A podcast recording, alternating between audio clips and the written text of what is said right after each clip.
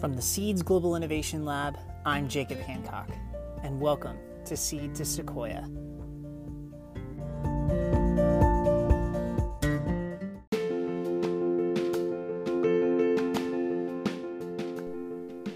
Seed to Sequoia is sponsored by Seeds Global Innovation Lab. The Seeds Global Innovation Lab exists to equip the global faith based community for the emerging world. They believe that every nonprofit has the people and resources to generate and execute new ideas that create value. By proactively learning from those whom you serve, you'll be able to see what's coming your way, shift your focus, and deliver great products, processes, or systems to serve them even better. Follow us at Seeds Innovation to learn more.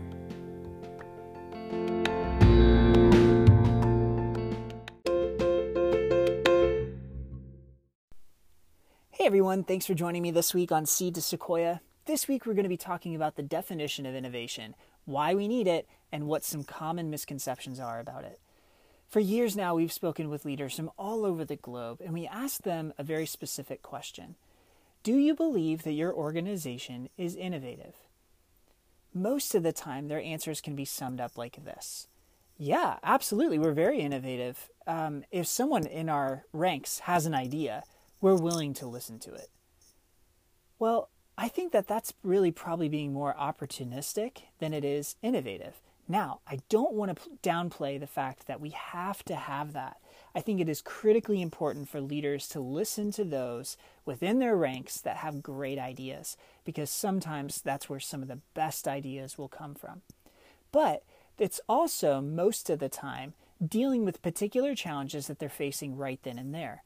And so those ideas are from a posture of being reactive to a problem that they're facing versus being proactive about what could be coming down the pipeline. And I think there's a huge division there of between being opportunistic and innovative and being reactive and being proactive. So that has led our team to develop our definition of innovation. And today I'll break it down into three separate components and we'll kind of talk it through. But what we define innovation as is proactively generating and executing ideas that create value. So you heard those three components there. The first is proactively generate, the second is execute, and the third is create value. What I mean by this is when we proactively generate ideas, we're no longer just responding to what we're currently facing today while it's very important that we deal with those things, we also have to be considering what's going on in the environment around us. What is happening in, in industry trends? What's happening with our end users, those that we serve, those that, that we are targeting?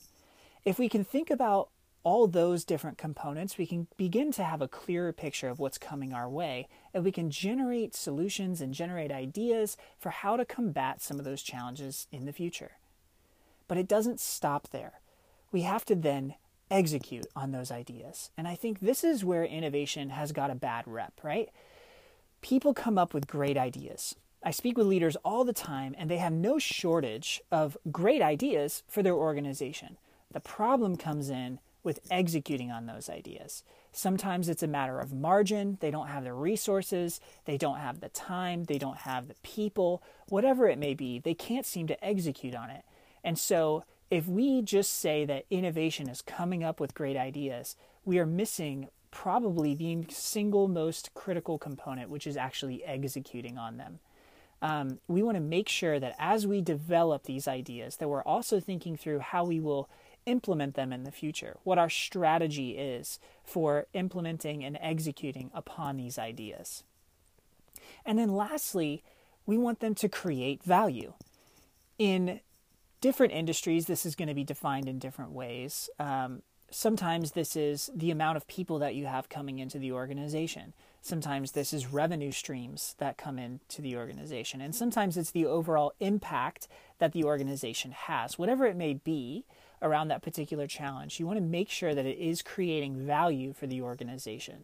Sometimes it could be as simple as creating a, a, stronger brand in your organization. Whatever it is, you want to create value. And if you're not doing that, you proactively generated and executed an idea that doesn't create value, you might as well start over again. Because that's where you're going to run into some serious challenges in the future. So that's our definition proactively generating and executing ideas that create value. So that's the definition, but why do we actually need to do it? Um, one thing that we always talk about are the reins of disruption. And what we mean by this is if you're the one who comes up with that great idea and begins executing on it, you have the power, you have the control to be able to drive that into other or other organizations, into your own organization, or be able to help mitigate some of the some of the disruption that will occur. So, um, use an example of recruitment if a team comes up with an incredible new process for recruiting people into the organization, what's actually going to happen is that while their numbers may begin to rise, the organizations around them that are also trying to recruit may begin to fall. Uh, those organizational numbers may begin to drop. And so we, we want to make sure, uh, being good stewards of what we've learned in our industry specifically, that we help others manage the disruption because it's something that we came up with that's going to disrupt them. Now, sometimes other organizations will come up with um, with new ideas that will disrupt us. Now, it's not necessarily malicious, and, and more often than not, it's really inadvertent that they came up with something and it impacts us indirectly. Well, we can't do a whole lot about that. That's what I mean by the reins of disruption. If we can control the disruption, if we're in charge of it, then we can manage what happens inside of our organization and what happens at least to some degree in the organizations of others. And so it puts us in a much stronger place in terms of our organizational strategy over the long run. So we want to make sure that as we come up with ideas, uh, we want to hold those reins of disruption. If we're not ever creating ideas, we're never going to hold those reins. And that's where it becomes really challenging. I can guarantee you in the next few years, maybe the next few months or even weeks, someone in another organization will come up with an incredible new idea that will revolutionize the industry that you're in. We have to make sure that that discovery happened in our organization, not someone else's. It puts us in the driver's seat and makes it much, much easier for us on the whole. So, quickly let's just talk about a couple of misconceptions around innovation, some things that we hear all the time. Uh, the first is innovation and creativity are the same. It's simple enough to say no, they're not. But innovation has has a purpose in the future that requires creativity. Sometimes when we have those constraints around us, we have to get much more creative in the way that we do things. Um, that's a good thing for us sometimes. Innovation requires creativity, but creativity does not require innovation. You don't necessarily have to create something new to solve a particular challenge to be creative. That's not always what we mean by it. And so, just want to draw the line between those two of innovation and creativity are the same. The second is only a select group uh, should drive a company's innovation activities. This one bums me out at my core uh, because what that does is ignore the collective intelligence of an entire organization. We want everyone to be a part of uh, of solving the challenges of tomorrow. We want everyone to be working together, understanding the problems that are facing us in our industry, so that we can work together to solve them. But if we only allow the C-suite or VPs to be able to do some of that stuff, then that is ignoring the collective intelligence of the organization. And I feel like that will only work to the detriment of that organization in the future. And then lastly, innovation is all about big bangs. This is the the idea that, you know, you didn't come up with something special and you, unless you came up with the iPhone.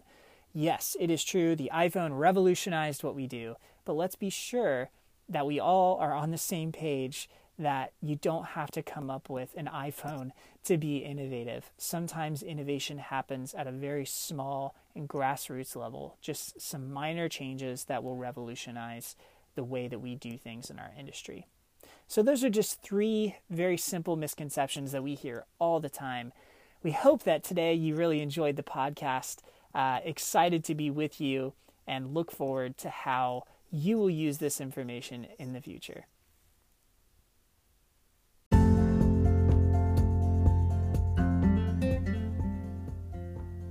Thanks so much for joining me this week. If you enjoyed the show, please give us a five star rating wherever you found us and follow us at Seeds Innovation or check out seedsinnovation.com.